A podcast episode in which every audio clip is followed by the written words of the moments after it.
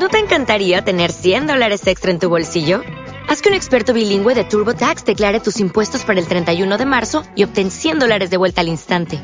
Porque no importa cuáles hayan sido tus logros del año pasado, TurboTax hace que cuenten. Obtén 100 dólares de vuelta y tus impuestos con 100% de precisión. Solo con Intuit TurboTax. Debes declarar para el 31 de marzo. Crédito solo aplicable al costo de la presentación federal con TurboTax Full Service. Oferta sujeta a cambios o cancelación en cualquier momento. Hola amigos, bienvenidos. Les habla Pedro Tarquis y como todas las semanas tenemos la oportunidad de poder hablar con César Vidal desde su residencia en Miami. Una vez más, bienvenido, César. Muy bien hallado, Pedro.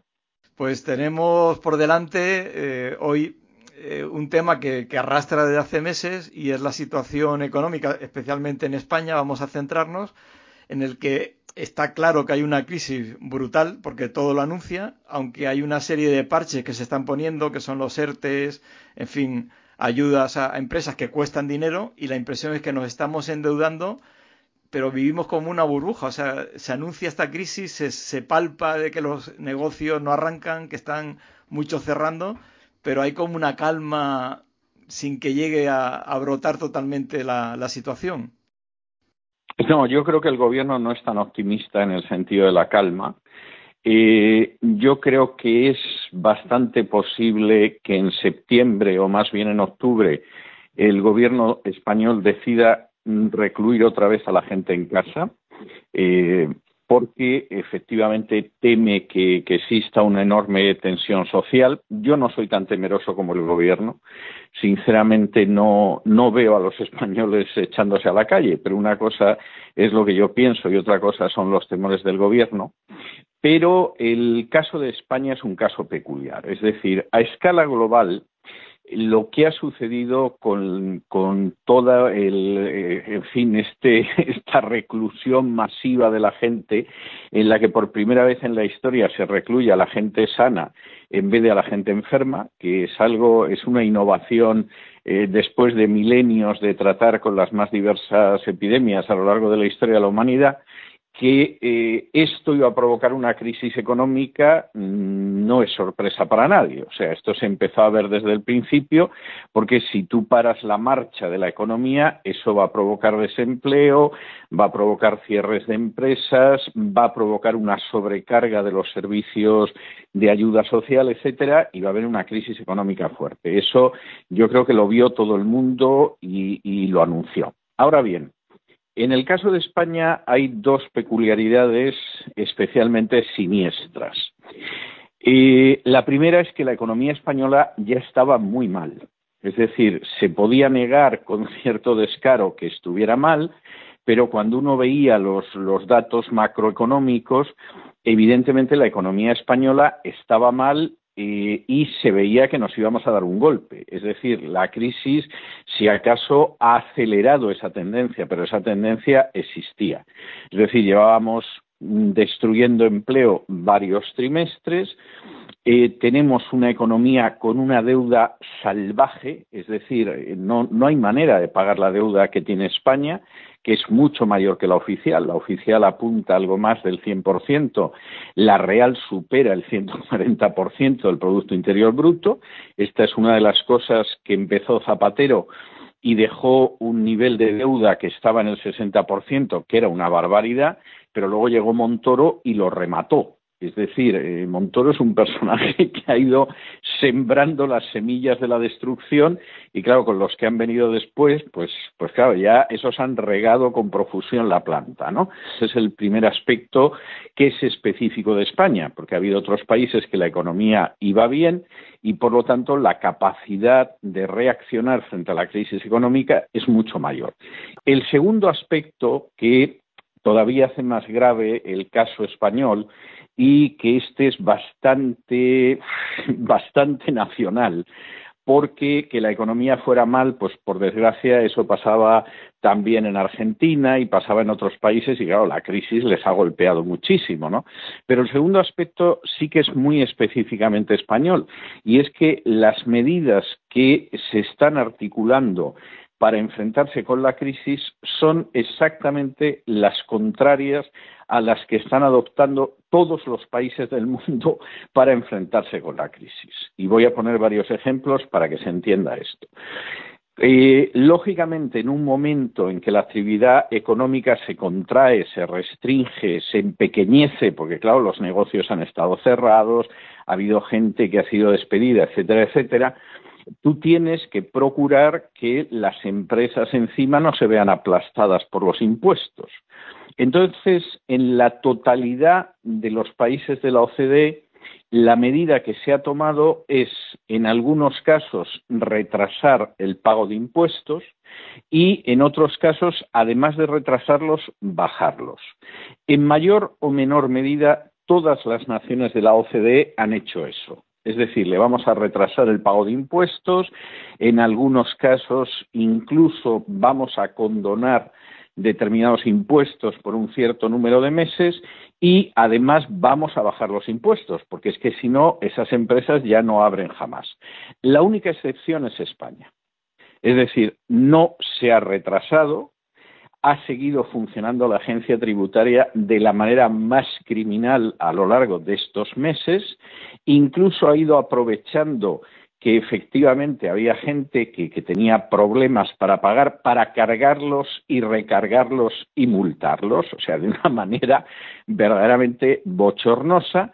Y el gobierno además contempla una serie de subidas de impuestos como única medida para poder recuperar el desplome de la recaudación, porque lógicamente el desplome de la recaudación se produce. Es decir, si tú tienes, por ejemplo, un restaurante y el restaurante lo has tenido que cerrar, pues lógicamente no vas a poder pagar por lo que te ha producido el restaurante, que lo único que has tenido son pérdidas. Y eso se puede aplicar a cualquier tipo de negocio, de empresa o de profesionales o de autónomos.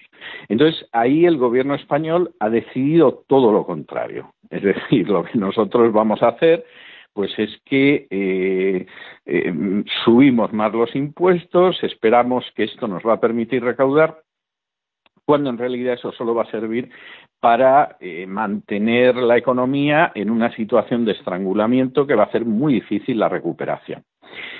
¿Qué sucede en una situación así? Cuando tú te planteas que, bueno, mantienes todo eso, entre otras cosas, porque si no, no puedes mantener un aparato del Estado que no está justificado y unas clientelas electorales que han ido creciendo con el paso de los años y que se mantienen, pues eso, de distintas ayudas sociales, etcétera, etcétera. Bueno, pues lógicamente la crisis se va a ahondar y entonces el gobierno parte de la base desde hace, desde hace meses, porque la verdad es que eh, Sotobochi por los pasillos lo, lo estaban reconociendo, de que la única salida que va a tener España es que la rescate. Es decir, no vamos a poder salir adelante, estamos tomando medidas económicas que van a agravar la crisis y que además van a aumentar el desempleo, pero esto no es tan grave, primero, porque al crearse una situación de aumento del desempleo y de necesidad social, lo que son las clientelas electorales las vamos a poder aumentar. Es decir, hay más gente que va a depender de nosotros y que nos va a otorgar su voto. E incluso si creamos el famoso ingreso mínimo vital, pues bueno, eso nos va a fidelizar el voto de posiblemente hasta millones de personas. Ese es un planteamiento que hacen. Luego se corresponderá o no con la realidad, pero es el planteamiento que se hace. Y, de todas formas, eh, vamos a poder seguir tirando sobre la base del rescate que nos va a proporcionar la Unión Europea. Y entonces la Unión Europea nos rescata, nosotros seguimos adelante con el sistema enviciándolo más en vez de intentar reformarlo y además con una base electoral fantástica. Eh, y como todos los planes, en el papel está muy bien, luego en la práctica está por ver qué sucede. Eh, en este sentido, pues la situación en España es una situación que pinta muy mal. Nos vamos, vamos, nos vamos a acercar a un 30% de desempleo, que es una cifra eh, muy angustiosa, pero nos vamos a acercar a ese 30%. De hecho, es que si empiezas a sumar ya el desempleo oficial y los ERTES, pues estás rozando ese 30%. Vamos a tener subidas impositivas que van a estrangular todavía más la economía porque, porque realmente no, no se pueden pagar esos impuestos. O sea, es algo verdaderamente disparatado y sobre todo el gasto público pretenden incrementarlo y entonces habrá que ver cómo lo van a pagar.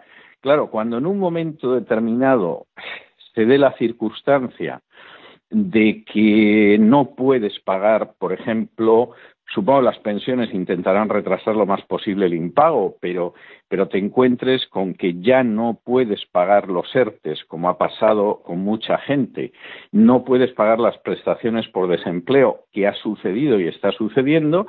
Bueno, pues eh, aquí lo que no están dispuestos es a recortar en otros gastos. Es decir, hemos tenido un aumento de empleados de del Ministerio de Igualdad y de otros ministerios y creación de más pesebres y más pesebres y es que francamente todo eso se hace a costa de la pobre gente que se va a encontrar sin ninguna cobertura social y con una economía en declive. Esta respuesta no es que vaya a haber una crisis, o sea, estábamos en una crisis, aunque seguramente salvo los que nos dedicamos a esto eh, la gente no lo veía tanto, pero no había nada más que ver las cifras de desempleo mes tras mes para ver que era un golpazo tras otro golpazo y una destrucción de empleo continua mes tras mes, pero claro, eso que nos llevaba a una suspensión de pagos en un año, un año y medio, pues es algo que se ha acelerado. Y de esa suspensión de pagos solo vamos a poder salir si nos rescatan y nos van a rescatar sobre la base de que aceptemos ciertas condiciones. Y lo malo del asunto es que cuando ves los términos en que el gobierno está pidiendo el rescate, ese rescate no va encaminado a eh, hacer la respiración artificial a la economía para que no se ahogue sino que está encaminado sobre todo a mantener el aparato elefantiásico del Estado que tenemos en estos momentos. Es decir, vamos a gastar el dinero en aquello que deberíamos haber empezado a recortar hace décadas y que no ha dejado de aumentar. Con lo cual, el panorama pues es un panorama muy delicado y en medio de la crisis económica mundial va a ser uno de los peores con diferencia por la situación previa y por las medidas que se dan. Esto en otros países eh, lo están haciendo mejor, pero es que hay países que ya han empezado a recuperarse. Es decir, Estados Unidos entre los meses de mayo y de junio ha recuperado más de 6 millones de empleos. O sea, Estados Unidos tuvo una bajada muy brusca del empleo con el confinamiento, entre otras razones porque los ERTES y todo este tipo de cosas son inexistentes y además cuando una persona la despiden, la despiden, le pagan una cierta cantidad, que puede ser la semana, el mes. A veces, si es una persona con un contrato especial, la indemnización es mayor, pero las indemnizaciones que existen en España son implanteables. Y desde luego, la gente aquí se, eh, la despiden e inmediatamente se pone a buscar trabajo. ¿no? no está diciendo, bueno, me han dado esta indemnización y los próximos seis meses me voy a, a dedicar a descansar, como a mí, lamentablemente, me ha tocado ver muchas veces en España. Entonces, aquí, lógicamente, la economía entró en una crisis durante el confinamiento, pero bueno, en mayo el confinamiento empezó a flexibilizarse, se crearon en mayo dos millones y pico de empleos, dos millones y medio, se han creado más de tres millones y medio de empleos en el mes de junio y claro, con más de seis millones de empleos que, que se crean en un momento determinado, aquí la economía está empezando a funcionar, a pesar de, los Black Lives Matter, de los antifas y, de los gobiernos eh, estatales que algunos dan marcha atrás y todo lo demás. Pero aquí es obvio que la economía poco a poco está empezando a funcionar. Como además los impuestos han bajado, se ha retrasado el pago de impuestos, etcétera, etcétera, bueno, pues eso ha dado un balón de oxígeno para que las familias y las empresas puedan sobrevivir y es muy posible que en el caso de Estados Unidos pues lleguemos a las elecciones en términos de empleo muy cerca, muy cerca de como estábamos en el momento de la crisis. Pero claro, las medidas que se han tomado son distintas. Como en España la situación era mala y las medidas que se han tomado son peores, pues evidentemente la crisis puede llegar a ser pavorosa. La, Unión Europea eh, intenta de alguna forma asegurarse el, que el destino y el uso de los fondos que se, que se otorguen a los países, entre ellos España, pues sean los adecuados. Pero ahí hay un grupo que son los que insisten más en este punto, que dicho sea de paso, aquí los medios lo llaman los más benignos frugales, algunos tacaños, que son Holanda, Dinamarca, Suecia. Sin embargo, Francia y Alemania sí apoyan una como una concesión con menos control. ¿Por qué ocurre esta diferencia? Claro, ¿qué pasa? Que los que ponen el dinero, evidentemente, no están dispuestos a poner un dinero que les cuesta a ellos y que sale de sus bolsillos con una gente que es indigna totalmente de confianza. Y además, eh, la idea que hay en la Unión Europea no es que este gobierno sea indigno de confianza. No, es que no tenemos un gobierno digno de confianza de Zapatero hasta acá. Es decir, haya gobernado la izquierda o haya gobernado la derecha, han sido gobiernos totalmente indignos de confianza, que nunca han reducido el gasto público, que lo han seguido aumentando, etcétera, etcétera, y que, claro, lógicamente, pues como además derrochan de una manera salvaje, luego cuando hay que pagar la cuenta nos la pasan a nosotros y claro, no están en absoluto por la labor de pagar la cuenta. Es más, te están exigiendo que, en fin, des unas garantías mínimas de que vas a hacer las reformas que tienes que hacer y que además, efectivamente, la cuenta en algún momento la vas a devolver. Es decir, esto no es que damos el dinero en vicios. Y en medio de esa situación, pues claro, se producen acontecimientos como la sensación de que Nadia Calviño podía colocarse al frente de las cuentas europeas y esto el gobierno lo daba por tan seguro que los días anteriores había filtrado a periodistas en España que era segurísimo. Uno de los argumentos que te daban como que era segurísimo, pues era que Nadia Calviño era mujer y por lo visto eso garantizaba que iba a ganar, porque si se presentaba frente a un hombre por el hecho de ser mujer iba a ganar.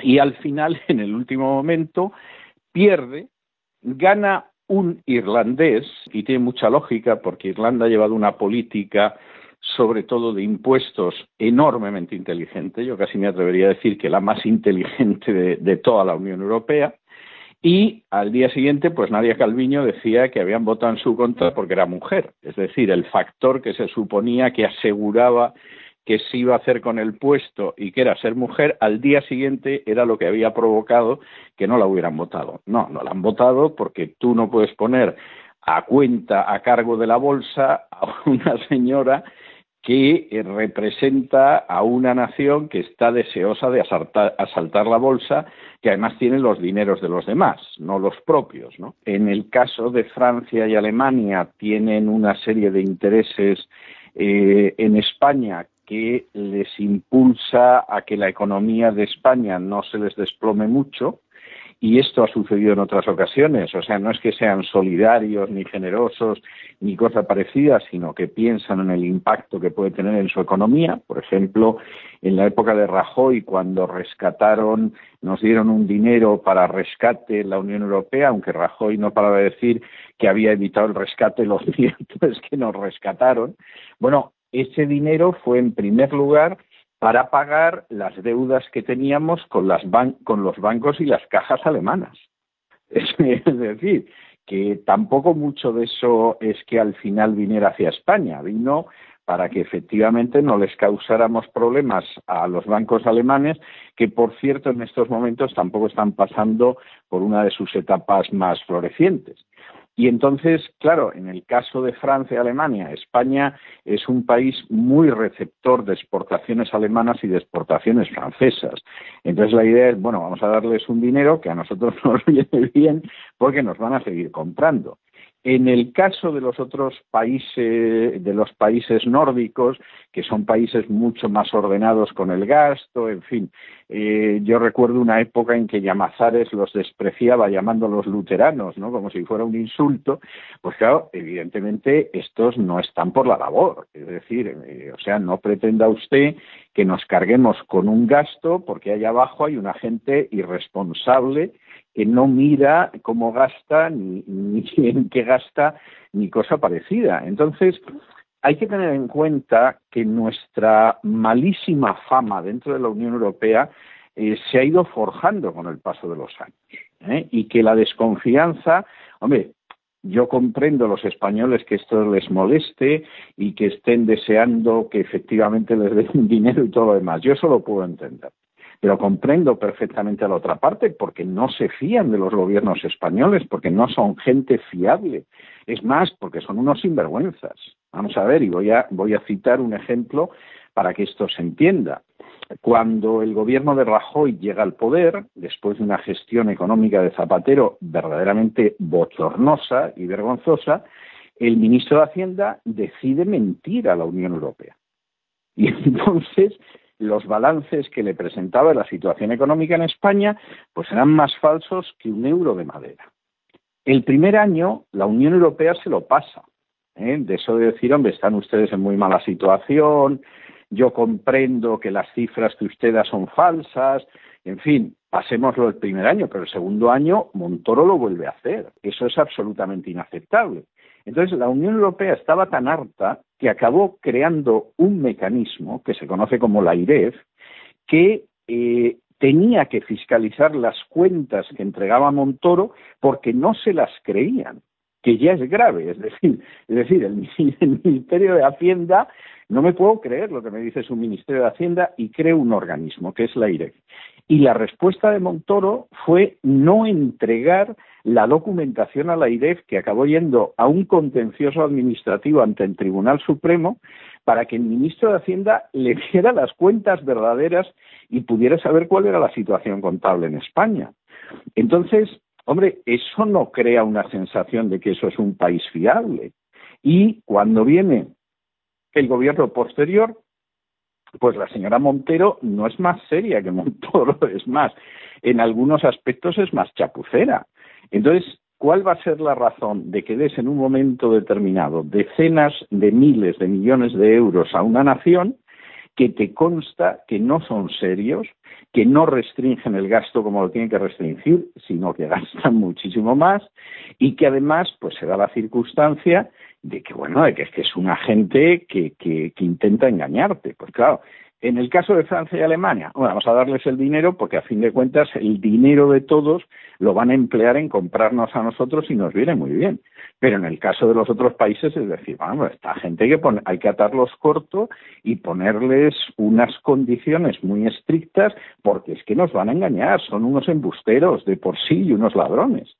Ah, esto no te lo van a decir de esta manera, pero te lo dicen de una manera más elegante pero al final esa es la idea. Yo comprendo que la prensa española, que es muy dócil con el poder, se moleste, pero la realidad es absolutamente innegable, es que el país no es fiable desde hace muchos años.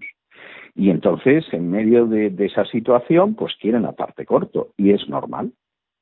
Nosotros a nivel personal no podemos cambiar lo que se está produciendo a nivel de, Europa, de, la economía mundial, eh, salvo que podemos orar y pedir a Dios que intervenga, pero sí recuerdo que cuando llegó la crisis de la burbuja inmobiliaria, tú diste una serie de consejos que eran principios bíblicos, un poco de cómo vivir de una forma correcta y más en tiempos en los que llega una, una crisis económica. No sé si nos podrías un poco. Sí, sí, yo creo, vamos a ver, yo creo que hay una serie de principios y que, que son principios económicos y principios que, que aparecen en la Biblia además que he ido viendo con el paso de los años que otra gente que no arranca de una perspectiva bíblica los ha ido abrazando porque al final son de sentido común. Es decir, yo creo que hay principios como, por ejemplo, no endeudarse.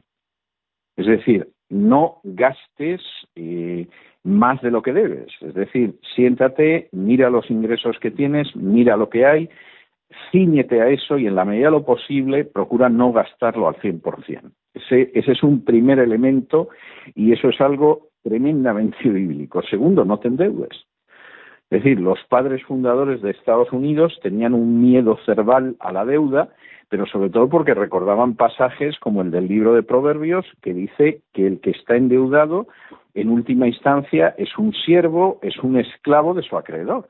Es una regla que hay que aplicar por supuesto, a las naciones, pero que hay que aplicar a la economía doméstica. O sea, no se endeude, salvo que sea algo de enorme necesidad, urgencia, etcétera, no contraiga deudas, ¿no? Tercero, vamos a ver si reordenamos la vida en torno a lo que verdaderamente es importante. Es decir, ahora llegan las vacaciones.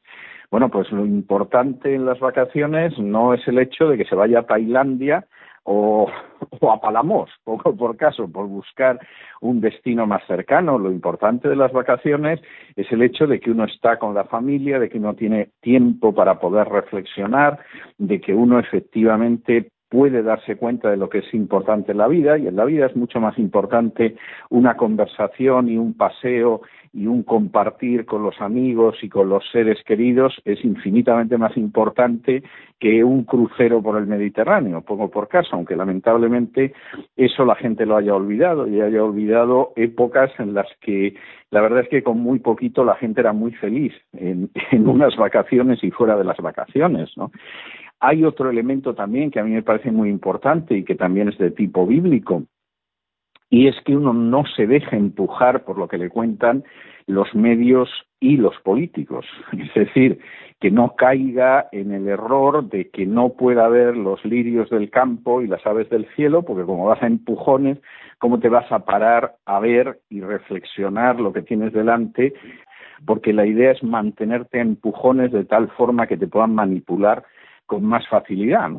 Y yo creo que a todos estos elementos, que son elementos de comportamiento económico y que son elementos de comportamiento social, si se quiere, hay que sumarle el hecho de que en medio de la desesperanza, de la ansiedad, de la inquietud, de la preocupación, existe una posibilidad de aferrarse a Dios como un padre y no deja de ser, eh, yo diría que tremendamente revelador, que en la parte del Sermón del Monte donde Jesús habla de que no os dejéis eh, aprisionar, avasallar, atrapar por la ansiedad, y además él reconoce que es normal la ansiedad, sobre todo en gente que no, no tiene una relación personal con Dios.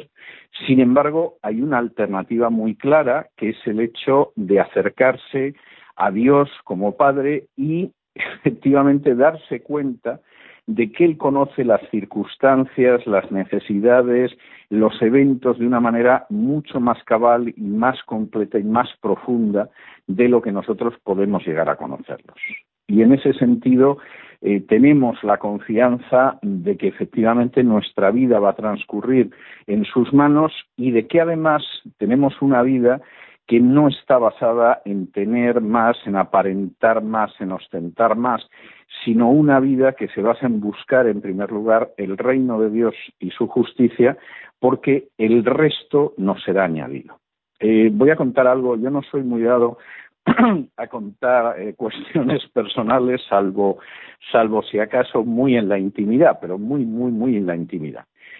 Pero eh, la semana pasada yo estaba hablando con, una persona que también es creyente y que ahora mismo pues está en situaciones eh, que bueno la verdad es que está manejando muy bien pero son difíciles.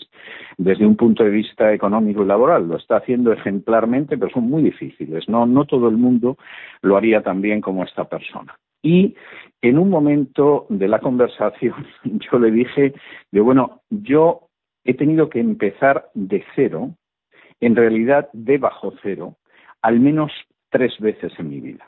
La última vez cuando me exilié a los Estados Unidos.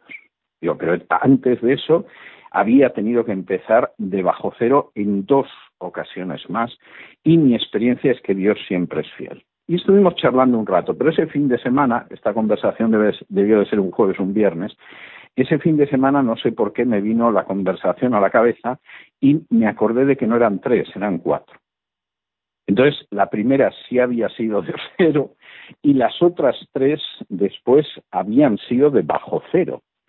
Y eh, yo creo realmente que el Señor es fiel y esto no solamente es una declaración de principios o un lema que suena bonito o algo de ese tipo, es así. Y creo que aquellas personas que efectivamente llegan a incorporar en su vida que lo primero que hay que buscar es el reino de Dios y su justicia, ven que el resto les es añadido. Seguramente para muchos de una manera eh, más modesta, de lo que les parece razonable, eh, de una manera más sencilla, etcétera, etcétera, pero la vida de esas personas es más plena. Y una de las lecciones que yo creo que la gente tiene que aprender de esta crisis es que en medio de toda esta dificultad existe una posibilidad de reorientar la forma en que vemos nuestra vida y en que vemos el mundo material. Y efectivamente eso hay que reorientarlo, aparte de no endeudarse, de gastar de manera inteligente, de, saber divertirse con diversiones que no son costosas, de pasar más tiempo con la familia, todo eso es indispensable. Pero es muy importante el hecho de que esto nos abre la posibilidad de reorientar nuestras vidas y reorientarlas de la manera que es más fecunda, que es más rica y que es más plena, y que no es el hecho de poder consumir cada vez más. Eso, a fin de cuentas, es un sucedáneo de otras experiencias mucho más profundas y mucho más enriquecedoras que se pueden dar en esta vida. Quedamos y te agradecemos mucho esta reflexión que ayuda a digerir mejor la primera parte de, de la situación tan difícil que llega.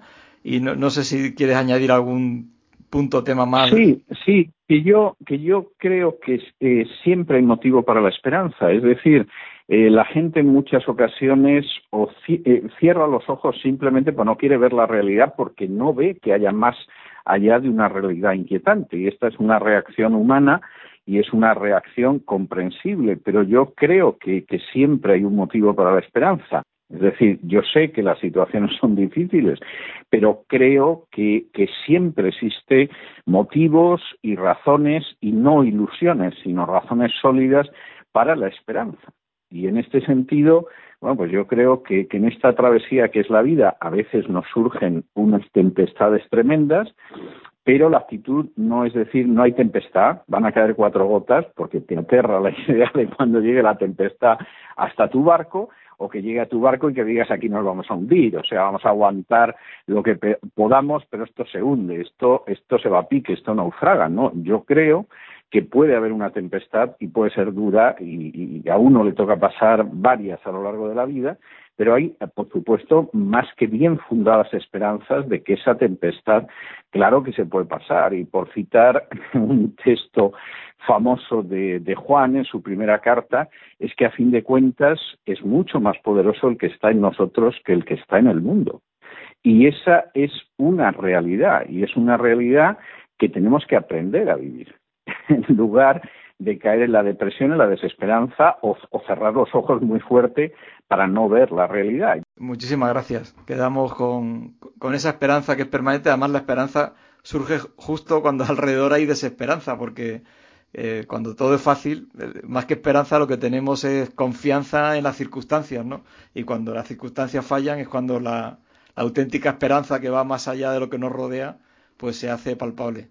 Pues muchas gracias, César. Te agradecemos mucho este tiempo y seguiremos, Dios mediante, en contacto y realizando las entrevistas. Eh, un abrazo fuerte también para todos ustedes que nos están escuchando. Se despide Pedro Tarquis y que Dios les bendiga.